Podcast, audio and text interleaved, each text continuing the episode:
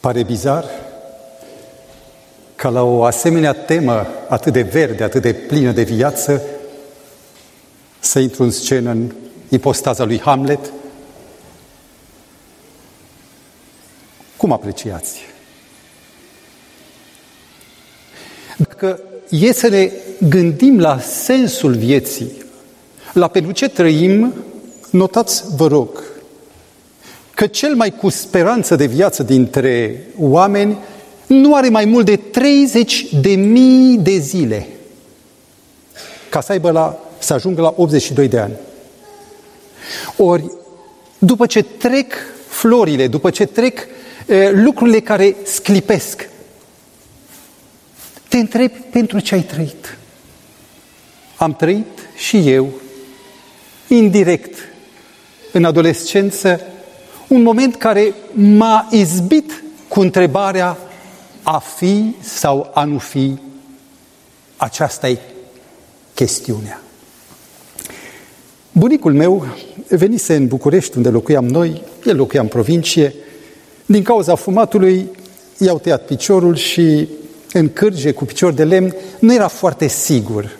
Și a spus, condă-mă în parc.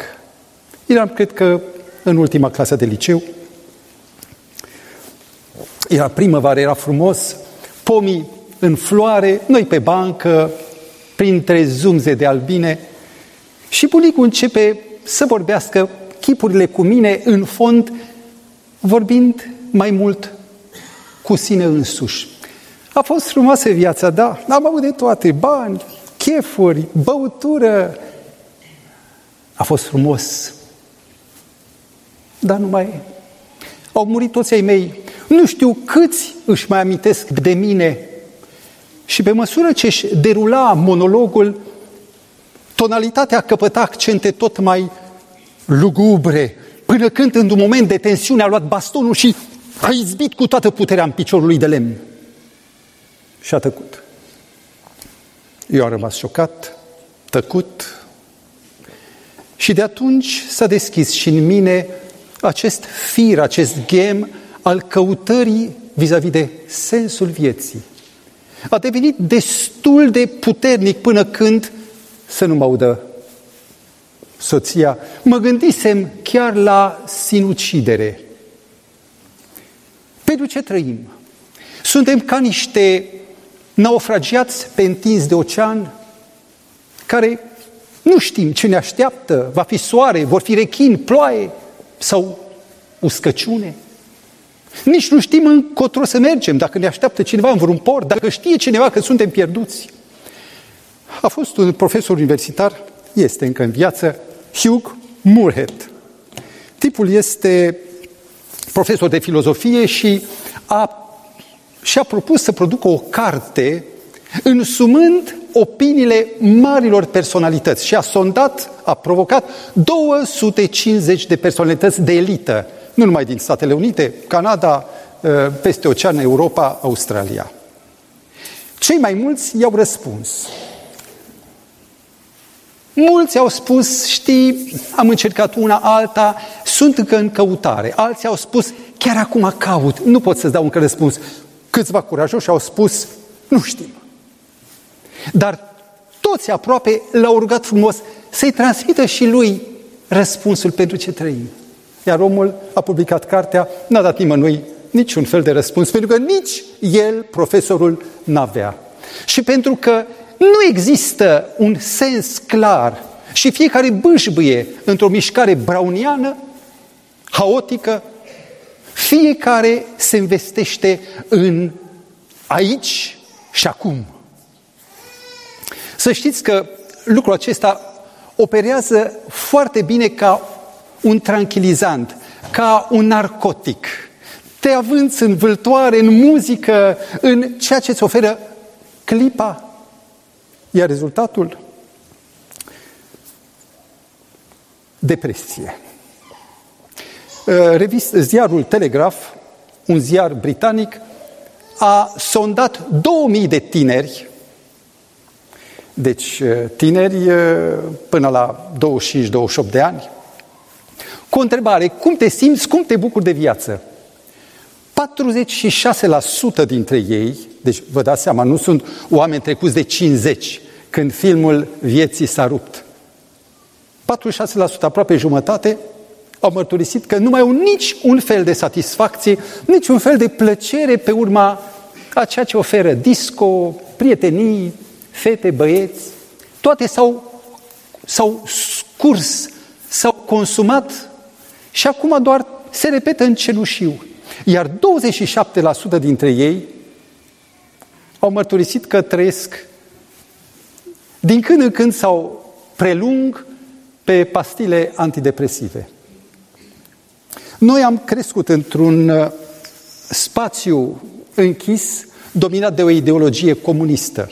Dar să nu credeți că comuniștii au fost cei care ne-au uh, îndepărtat ideea, știu eu, verticala, căutarea de Dumnezeu. Uh, ateiștii, ateismul a înflorit în mod special în, uh, în restul lumii și a fost un celebru ateu, filozof mare, Bertrand Russell. Și acest individ a scris, printre altele, una din marile maxime ale lui. În afara cazului că admiți existența unui Dumnezeu, întrebarea privind sensul vieții este fără noimă. Iar un uh, epigon al său, care merge pe creasta valului, Richard Dawkins, un ateu de clasă, a continuat variațiuni pe aceeași temă, spunând, viața nu are niciun scop. A chestiunea care e sensul vieții e o întrebare stupidă. E ca și când ai întreba ce culoare are gelozia. Închei citatul. Dacă oamenii care scrutează orizontul îndepărtate și care au creditul oamenilor care muncesc la șaibă, n-au răspuns, atunci de ce învinuim generația aceasta care s-a scufundat în nihilism nu mai crede nimic, nu mai avem valori, nu mai există universal, e absolut nimic. Mergem pur și simplu cu ochii închiși și au însă și curajul să o spună, nu ne place viața aceasta. Rocul este expresia sau numitorul comun al culturii secolului 21 în care, iată, fără să vrem, am intrat de 10 ani, 11 sau mai mult. Să știți, nu există o problemă mai dureroasă decât dilema lui Hamlet, a fi sau a nu fi, aceasta este întrebarea. Cei puternici nu merg pe ideea a nu fi.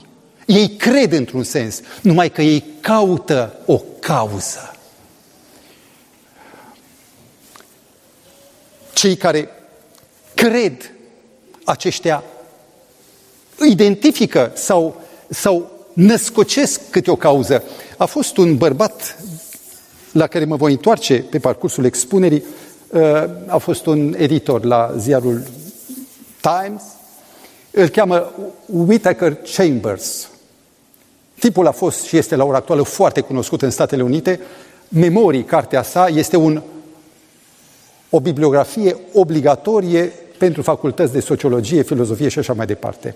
Omul acesta scria la un moment dat sunt două certitudini după care mintea omului este într-o căutare fără sfârșit. Unu, o cauză pentru care să trăiești și o cauză pentru care să mori.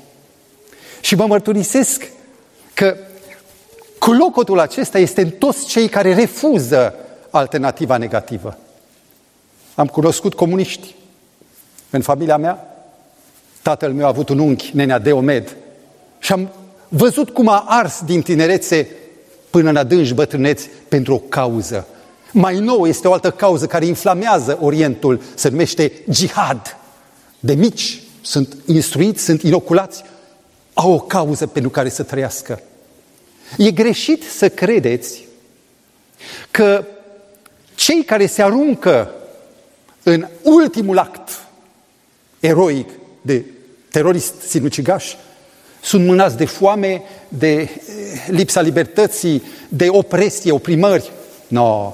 Eh, revista Time, în 7 iulie 2007, a făcut un, eh, o analiză a portretului sau a fizionomiei teroristului sinucigaș.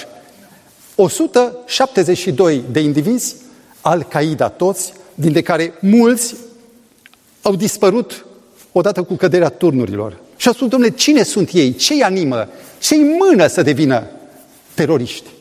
Răspunsul.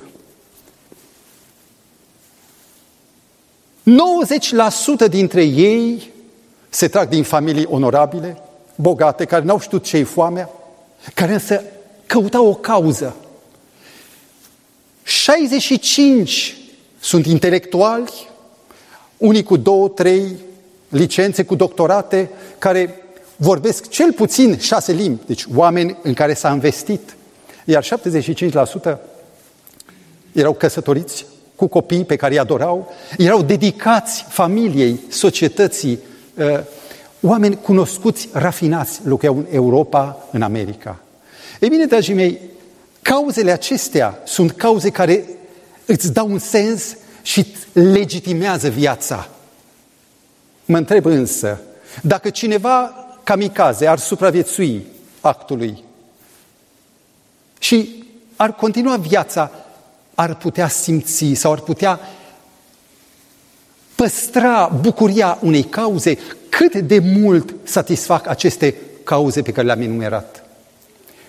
Mă refer la un bărbat, un model pentru mulți, Ernest Hemingway, scriitor în uh, Daltăș și Ciocan, un uh, om care a explorat zone dureroase.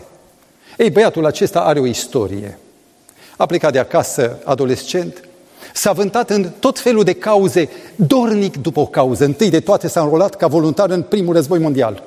A luptat pe frontul de italian, unde a și fost rănit. Când s-a terminat războiul, a rămas fără cauză. Ah, este un război greco-turc, Cipru. S-a dus acolo, de fapt, în Asia Mică. Apoi s-a terminat războiul, s-a dus în Spania, a fost voluntar în războiul civil spaniol.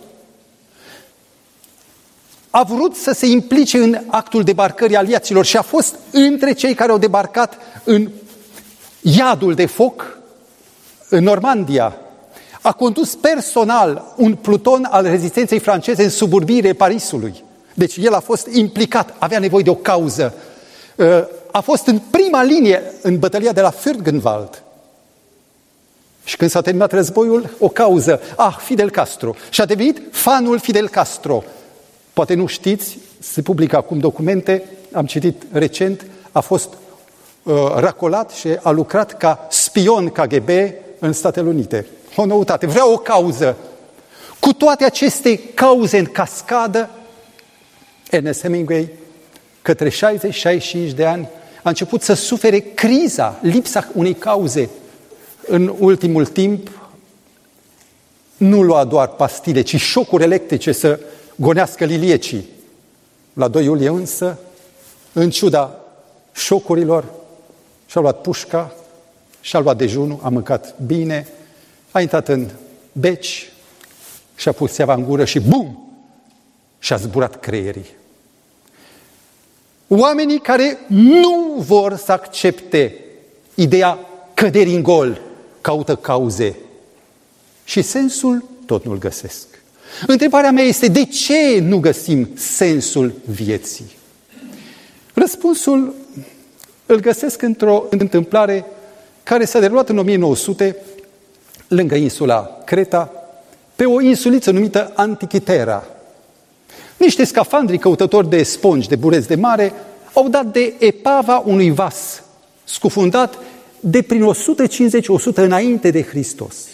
Și printre multele lucruri interesante de cultură sau chiar de valoare actuală, au găsit o sculă. Era într-o cămașă de, știu eu, depuneri de sedimente calcifiat, L-au pus la röntgen să găsească că de fapt era o sculă foarte sofisticată cu 100, cu 1500 de ani înainte de folosirea roților uh, ca angrenaje mecanice. Cum adică? Ce este ăsta? Un computer, un sistem de calcul al mișcării planetare? La ora actuală sunt patru facultăți de talie care continuă să cerceteze, să găsească sensul acestei piese și nu-i găsesc sensul. Știți care e buba? Care este problema pentru care nu găsesc rezolvarea? Pentru că în loc să întrebe pe constructor sau manualul de folosire, se uită la piesă. Dragii mei, aici e cheia, aici e hiba. Noi în loc să întrebăm care e sensul vieții noastre, adresând întrebarea maestrului, constructorului, creatorului sau manualului, noi ne uităm la noi și spunem, vreau puțin fan, vreau prietenie, vreau ieșire la mare.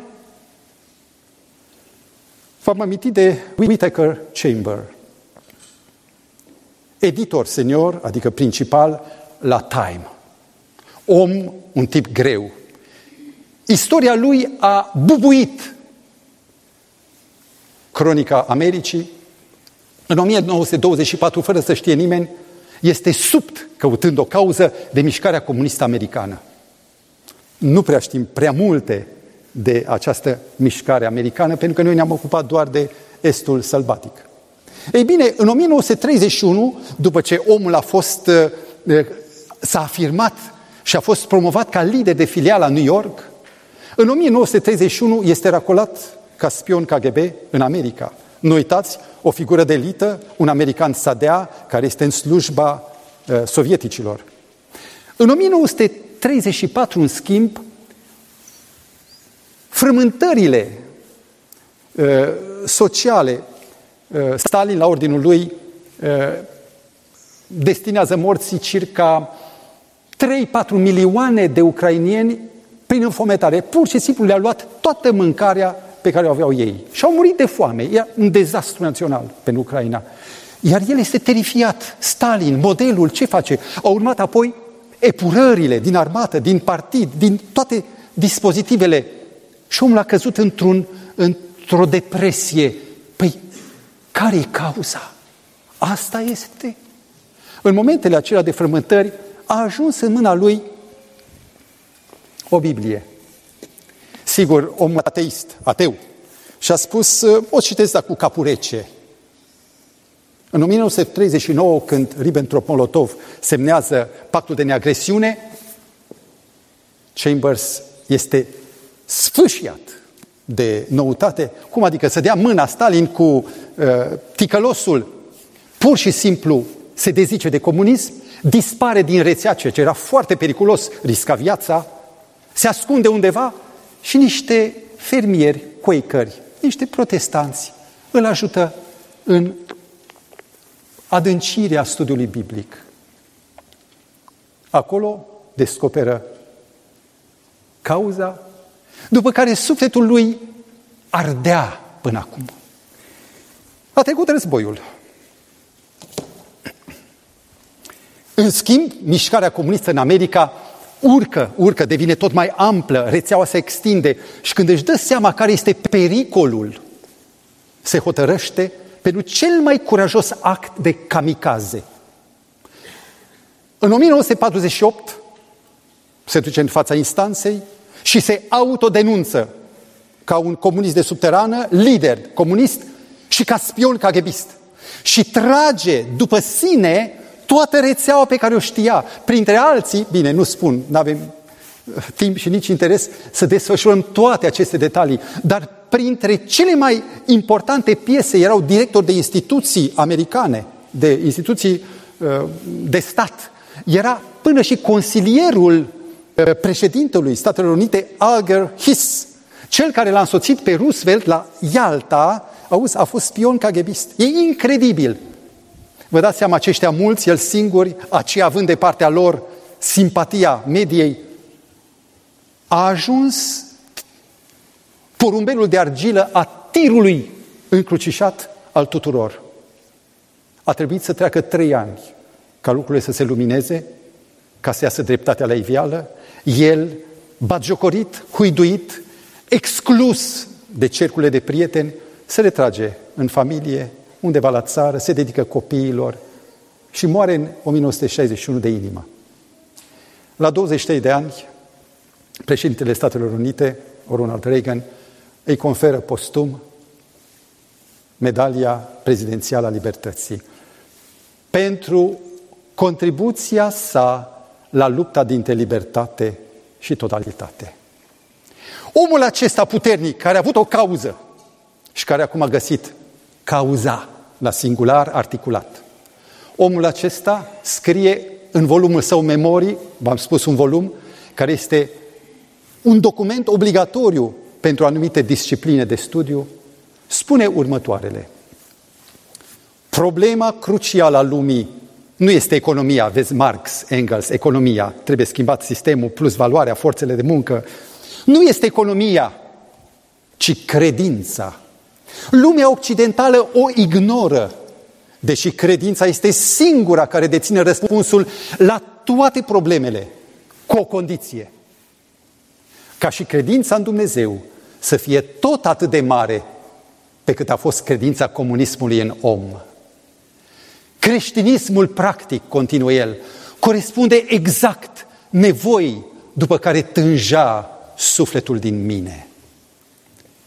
Oameni buni, e mărturia nu a unui cabotin, a unui măscărici, ci a unuia care s-a investit și cu prețul vieții a mărturisit ce a mărturisit.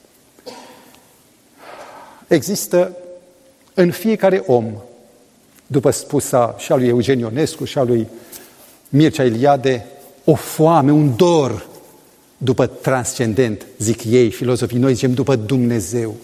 E dorul care s-a descoperit uimitor la începutul anului 2010, în ianuarie, când uh, Cameron a lansat pe piață un film în 3D, Avatar. Când te uiți la figurile acestea, te miri ce-o fi în ele, ce mare scofală, ehei. Eh, Filmul acesta a trezit, a determinat așa un val de depresie, mai ales între cei tineri, încât CNN-ul a publicat un documentar, nu cu privire la 3-4 schizoizi, ci cu privire la martorii unei generații. Tineri, unul dintre ei spunea, când s-a terminat filmul, plângeam. Au ieșit toți afară, eu am rămas pe scaun. A venit uh, plasatorul și a spus, uh, poftiți, ieșiți afară. Și a zis, nu ies, nu mă mai întorc în lumea aceea. A trebuit să vină cu poliția, m-au arestat. Bine, poate e un caz singular. Alții scriu pe blog, vreau să mor. Aș vrea să mor în speranța că mă voi trezi pe o altă planetă mai bună, Pandora. Dragii mei, nu vorbesc din citit, vorbesc, vorbesc din durerea care am trăit eu ca june, ca adolescent, uh, incendiat de lovitura de baston a bunicului, căutând și eu un sens. Eram în ultimul an, penultimul, ultimul an de conservator, când, uh, printr-o conjunctură, slavă lui Dumnezeu fericită, a ajuns cartea cea mai rară de atunci în mâinile mele. Profesorul meu de estetică, George Bălan, un nume faimos la data aceea, mi-a spus, domnul meu, nu ești un bun cunoscător al Evangheliilor. Și am zis, ce e Evanghelie? Și am cerut oamenilor, unii alții, mătușa mea lucra la Patriarhie și cu greu, cu greu, mi-a făcut și mie rost de o Biblie, ediția Justinian. Am deschis Evangheliile și acolo, oameni buni, am găsit lumina. Este textul care spune în Evanghelia lui Ioan, lumina luminează în întuneric. Și pentru mine s-a trezit un sens al vieții. Am găsit filozofia Bibliei. Filozofia care începe cu declarația Dumnezeu este iubire. Mâine o să vorbim ceva mai mult despre aceasta. Am înțeles că n-am apărut la întâmplare, brownian sau darwinian. Așa, nimeni n-a vrut, nici eu n-am vrut și mor tot la întâmplare. M-am născut pentru că cineva a avut o motivație, iubirea. Știați că numai, numai dragostea naște. E singurul lucru care dă viață, iubirea. Și dacă a avut motivația aceasta, mi-a rânduit și un scop, o finalitate. Știți care este? Citiți-o în Biblie, o găsiți. Fericirea. Să fii fericit.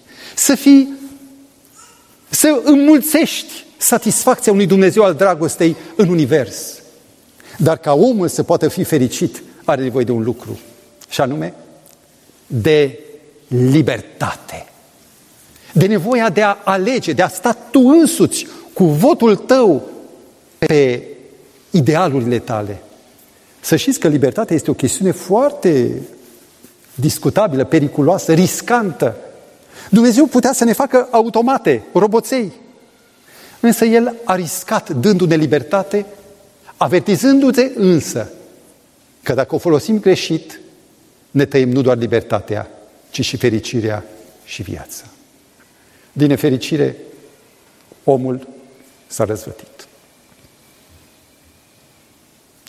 Din momentul acesta, primul plan, planul A, se frânge.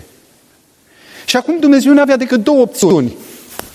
Să ne radă pur și simplu, ca unii care, niște gâze, niște virus, să nu facem umbră degeaba pământului. Sau opțiunea a doua, să ne recupereze. Și Dumnezeu a hotărât să trimită pe Fiul Său, Iisus Hristos, una cu Tatăl, să moară pentru mine. Numai că moartea Lui, care deschide ușa vieții, ușa salvării, nu rezolvă tot. Sigur că a rezolvat tot. Numai dacă eu nu optez, dacă eu nu mă însușesc procesul, programul Lui, eu sunt doar un spectator în stadion, dar nu pun mâna pe minge sau piciorul pe minge.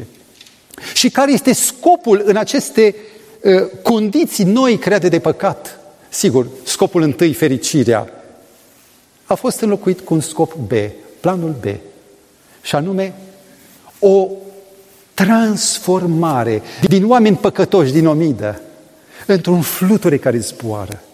Numai că acest proces de la un păcătos la un copil al lui Dumnezeu neprihănit cere un atelier. Și atelierul, exercițiul acesta este exercițiul dragostei.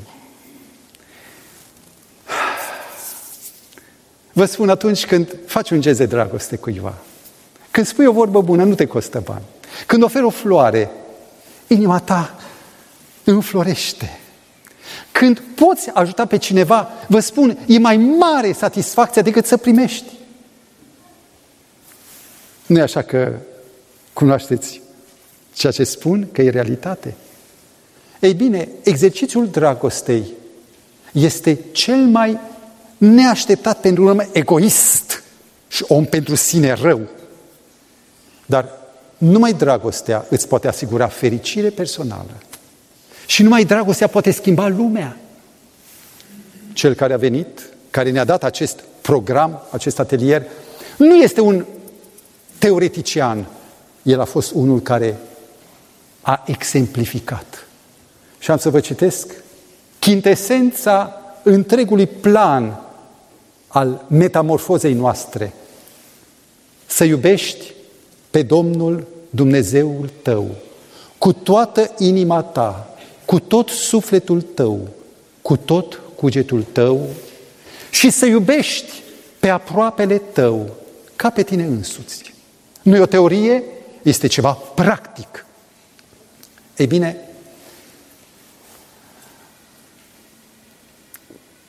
cu câțiva ani în urmă, în Atlanta, a avut loc un eveniment care a cutremurat America pe termen scurt. Și anume, s-a produs o confruntare dintre un criminal însângerat și sistemul uh, polițienesc american, criminalul scăpase. E vorba de Brian Nichols, care, condamnat fiind pentru viol și uh, sequestrare de persoană, primea 20 de ani, a hotărât să scape, uh, a uzat de neatenția unui gardian, i-a furat arma, s-a dus în sala de judecată, pentru că el era acolo în așteptare, a împușcat pe judecător în cap, a împușcat grefierul, a împușcat, a omorât, nu i-a rănit. Un uh, paznic care vrea să intervină a ieșit afară, a luat o mașină, a coborât undeva, a schimbat-o, la, la al treilea a obligat un altul, l-a împușcat și pe al patrulea mortal și a fugit cu mașina și a dispărut. Toată Atlanta fierbea. La ora 1, după miezul nopții, o vânzătoare care nu știa de toată această tevatură se întorcea acasă în întuneric, în liniștea nopții, Când a ieșit din mașină, este prinsă, este, îi se pune mâna la gură și îi se șoptește cu pistolul la tâmple, nu-ți fac niciun rău, caut doar adăpost. Era Brian Nichols. El, ea nu știa nimic, că fusese în tura a doua. În apartament, el o leagă cu un cablu electric, apoi face un duș și se întinde pe divan să se relaxeze și îi spune să știi că dacă tu poți să-mi faci orice, dar dacă mă omori, fetița mea de patru ani nu o să aibă nici tată, nici mamă. Cum? Soțul meu a murit acum patru ani. Eu sunt singurul sprijin al fetiței. Fă ce vrei, dar să știi. Omul se simte dezarmat, o dezleagă și începe un dialog. Ai ceva acid, adică drog? Și a spune nu, dar poți să citești ceva din Biblie, vrei? Ah, din Biblie. Și discuția se desfășoară până acolo încât ea îi spune, Brian, tu trebuie să trăiești. Ah, eu sunt deja mort. Nu, nu, ești viu în fața mea. E un miracol cum ai scăpat de, de brâul de, de poliție și de uh, arme.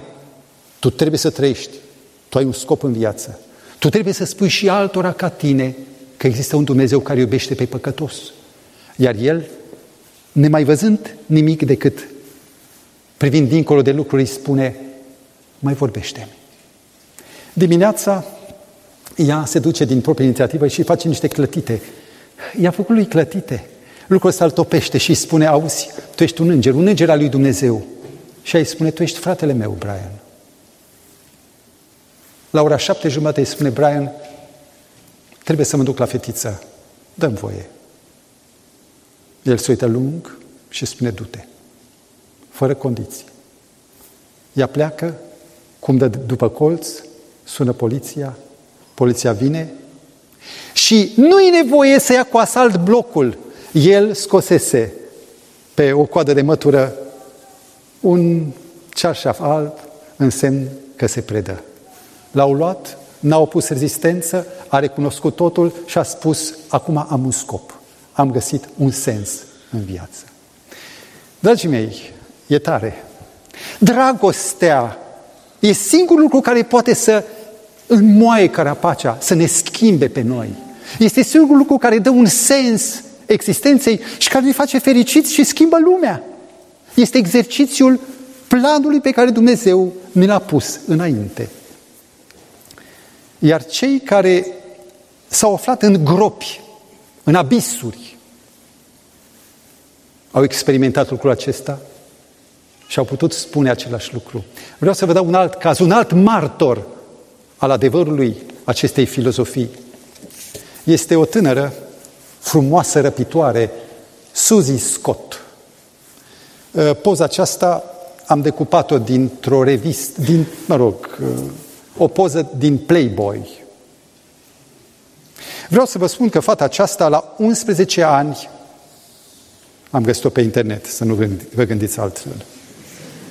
Uh, la 11 ani, fata aceasta este abuzată sexual de o rudă. La un an este trimisă la orfelinat. La 15 ani fuge și începe viața de alcool, drog, prostituție. La 17 ani e deja vedetă Playboy. La 25 de ani vrea să se sinucidă. Și mărturisește Au fost, a fost o lună întreagă, o lună de zile, când n-am trăit decât pe cocaină și vitamine. Vă dați seama în ce groapă era? Și în momentul când uh, se apropie ceasul sinuciderii, se găsește un avocat, un bărbat serios, care vede perla din acest suflet. O ia de soție, ea trăiește o schimbare totală, familistă convinsă, dar fericită, cu un rost, cu apartenență, are un soț și, dar care e rostul vieții? Și odată privind la televizor vede un reportaj despre Mongolia și când vede jalea de acolo, sărăcia, nenorocirea, copiii ai străzii, spune, iubitule, Mongolia mă mănâncă. Și el spune, stai, de ce să mergi departe când e Haiti, la doi pași? Ea se documentează, merge personal în Portul Prince, capitala, unde găsește un, o mahala de jumătate de milion, un sfert de milion de locuitori, vă rog rețineți, care trăiesc pe gunoaie, nu vă imaginați, pe gunoaie, care nu știu de nimic, trăiesc ca șoareci, ca șobolanii. Prima noapte a spus, trebuie să stau aici. Nu stai, e periculos, aici nu există lege, poliția nu intră. Și a spus, dacă rezist prima noapte, cu siguranță va fi locul împlinirii mele sufletești. A trecut prima noapte și în ciuda corupției, a tâlharilor, a criminalilor, a oamenilor de tot felul, în ciuda bolilor, că s-a, s-a îmbolnăvit de tot ce se putea îmbolnăvi, de la păduc și râie, la uh, encefalită și altele, femeia aceasta a devenit mama blanche, mama albă, că toți sunt negri în jurul ei.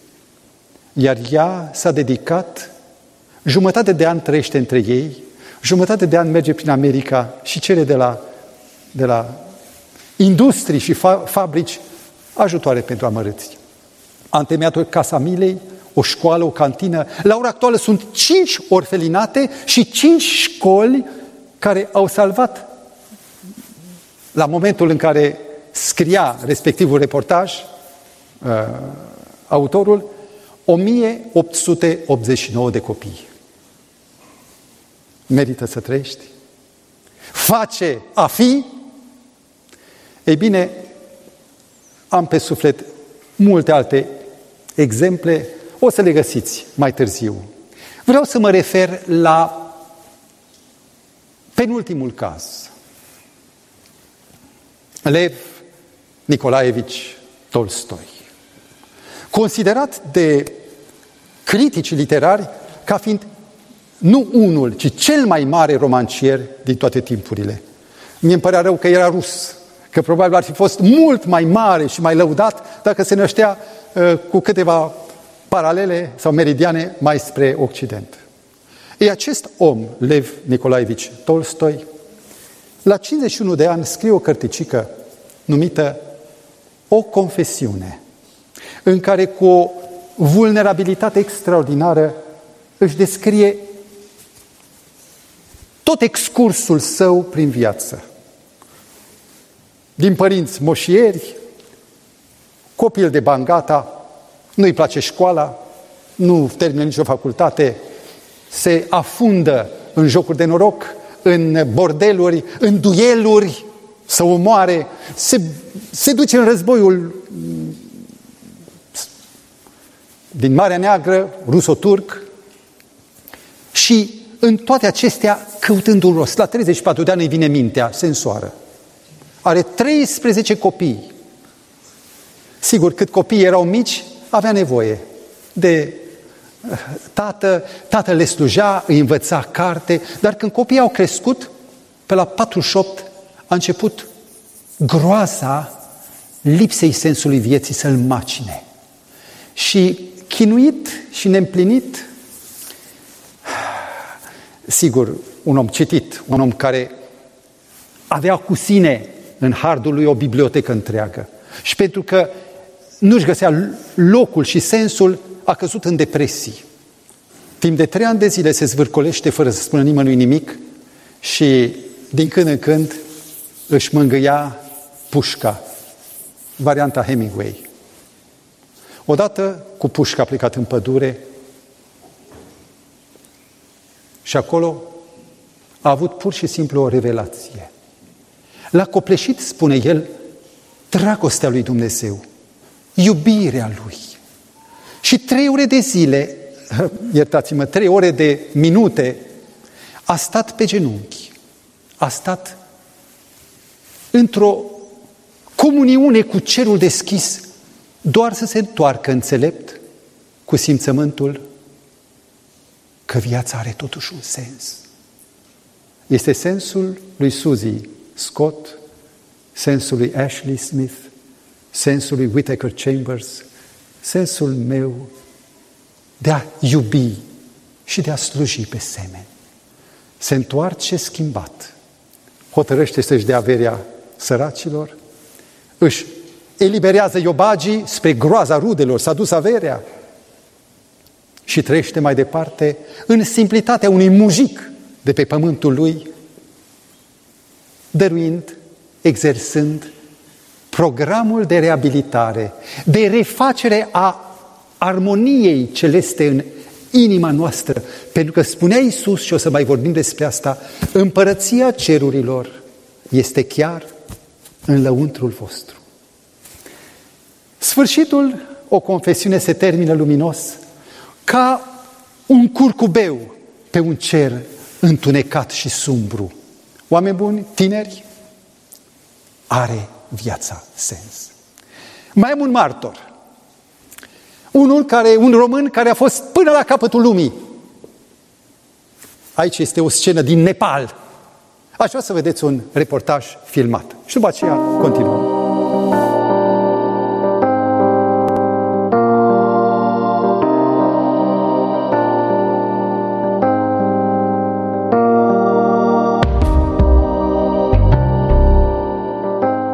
Pentru mine, a trăi viața înseamnă ai căuta și ai găsi pe cei care trăiesc în îndepărtări și ai ajuta să scape de durere, să trăiască mai bine, mai sănătoși. Aceasta este filozofia unui tânăr de 32 de ani care în timpul concediilor alege să călătorească mii de kilometri pentru a-i ajuta pe cei care au nevoie de el. Roland Herman profesează ca stomatolog în Mediaș și în ultimii 5 ani și-a oferit serviciile ca voluntar în Guiana Britanică, Ciad, Brazilia, Ruanda, Nepal și Bolivia. Unii văd doar aventura, văd doar partea frumoasă unde trebuie să explorezi. Sunt și lucruri pentru inimă. Spre exemplu, în Nepal a fost un băiețel care putea să moară doar pentru faptul că mama lui nu a fost învățată să-l spele.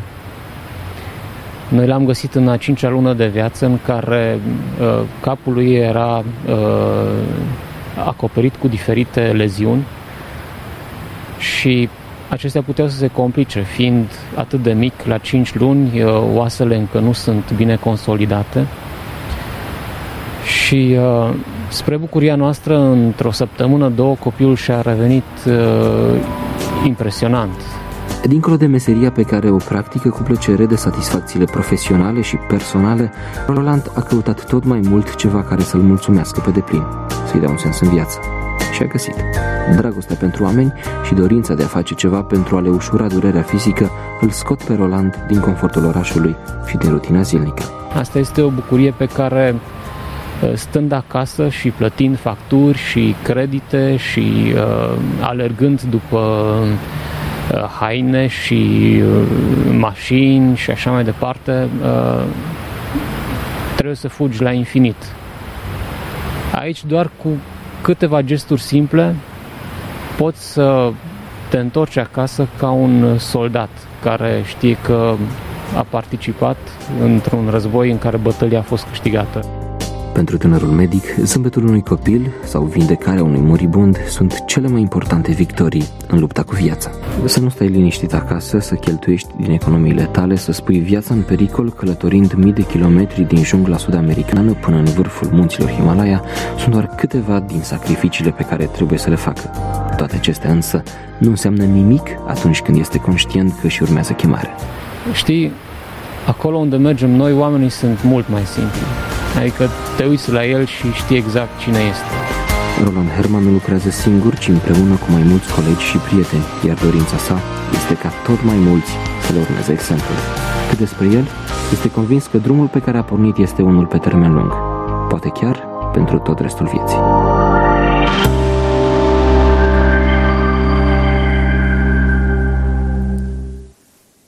Dragii mei, acesta este un caz un român hoinărind pe la capătul lumii cu un sens, nu ca turist.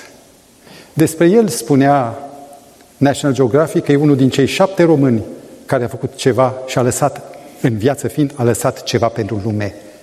Pentru că ați fost atenți și l-ați urmărit. Vreau să-l invit lângă mine. Roland? Mă bucur tare să fii aici ca o mărturie vie pentru cei care te văd de departe și cei care sunt în sală. Roland, n-am stat prea mult de vorbă. Aș vrea să te întreb însă pe tine, cum s-a născut ideea de a te dărui, de a ieși dincolo de cercul îngust, mărunt al căutărilor egoiste? Este un cântec care uh, întreabă uh, adolescenții și nu numai, uh, nu cumva au reușit să te facă să-ți vinzi eroi pe niște năluci? Și m-am hotărât să nu-mi vând eroi, eroi ca Livingstone sau Albert Schweitzer și îmi doresc să-i, să-i readuc la viață urmându-i și mergând acolo unde alții nu s-ar duce. Am vorbit mai înainte despre filozofia unei cărți. O cunoști? Da, sunt creștin, deci nu e niciun secret. Îl iubește Dumnezeu. Uh, este o întrebare bună. Poate la sfârșitul vieții o să reușesc să răspund la ea. Uh, apreciez foarte mult răspunsul. Cum ai strâns tineri în jurul tău? Pentru că văd că n-ai fost singur. Cine sunt ei? Erau verii tăi? Uh, toți aceștia sunt oameni care, alături de mine, sunt dispuși să-și riște viața pentru uh, a lupta pentru sănătatea oamenilor de la capătul lumii și eu sunt doar o interfață, sunt doar un nume. Alături de mine au fost mulți voluntari. Cam câți în total? Care au făcut destul de multe. În fiecare expediție mergem câte 5-6. Din 2005 uh, până astăzi am fost în fiecare an cel puțin într-o expediție. Puteți să enumerați locurile? Da, am fost în Guiana de două ori, apoi în Chad, în Rwanda, în Nepal, în Bolivia, pe Amazon. Da, câteva locuri. Ce planuri de viitor aveți? Planurile noastre de viitor sunt următoarele. Vrem să nu ne lăsăm în primul rând și în al doilea rând ne-am bucurat dacă am reușit să convingem mai mulți colegi să ni se alăture și să facă alte echipe de freelanceri, așa cum suntem noi, pentru că este un concept destul de nou. Până acum toată lumea încerca să adere la o armată mare, uh, de uh, o organizație mai mare, dar uh, ceea ce vin să le propun colegilor și nu numai este să își facă câte o grupă de 2-3 prieteni și să vă ceară sfatul și să meargă la capătul lumii, noi le putem da un, uh, un manual. Roland, sunt fericit. Ce planuri de viitor? Ai unul. Anul acesta unde vrei să mergi? Anul acesta am propun să mă întorc în Nepal, unde am fost în 2008 și unde i-am lăsat de izbeliște pe oamenii aceia care nu au cadre medicale și apoi în Republica Centrafricană, unde uh, conflicte majore nu au atras atenția marilor organizații și este nevoie de noi. Câți dintre cei care sunt prezenți în sală vreți să-L susțineți în inima voastră și poate cu acțiune mâna sus? Mă bucur din tot sufletul. Roland, du-te înainte și slujește și iubește și vei fi fericit. Mulțumesc. 1% dacă veniți, schimbăm lumea. Dragii mei, îi mulțumesc acestui, acestei părtici, părticele din mine, pentru că și eu uh, regret că n-am putut să merg cu el. Dragii mei, Mă întorc la început. La dilema lui Hamlet. A fi sau a nu fi? Aceasta este întrebarea. Dacă ar fi știut Hamlet și dacă ar fi cunoscut bogăția și mărimea dragostei lui Dumnezeu, n-ar, fi mai, n-ar mai fi avut dileme. Înainte însă de a da un răspuns, aș vrea să citez din nou pe Bertrand Russell, care spunea în afara cazului că admiți existența unui Dumnezeu, doar atunci viața nu are sens. Răspunsul l-a dat chiar el și eu, ca unul care am trăit acest eveniment, vă pot spune la întrebarea și la dilema lui Hamlet, a fi sau nu fi, este un singur răspuns. Trebuie să fii, merită a fi. Și vă invit și pe voi, tineri sau mai puțin tineri, să gustați și să vedeți cât de frumos e drumul acesta, ca bucuria voastră să fie tot mai mare și ca lumea din jurul vostru să fie magnetizată spre bine și spre fericire. Vă doresc, dragii mei, bucurii, o seară liniștită și mâine să ne vedem cu bine. Noapte bună!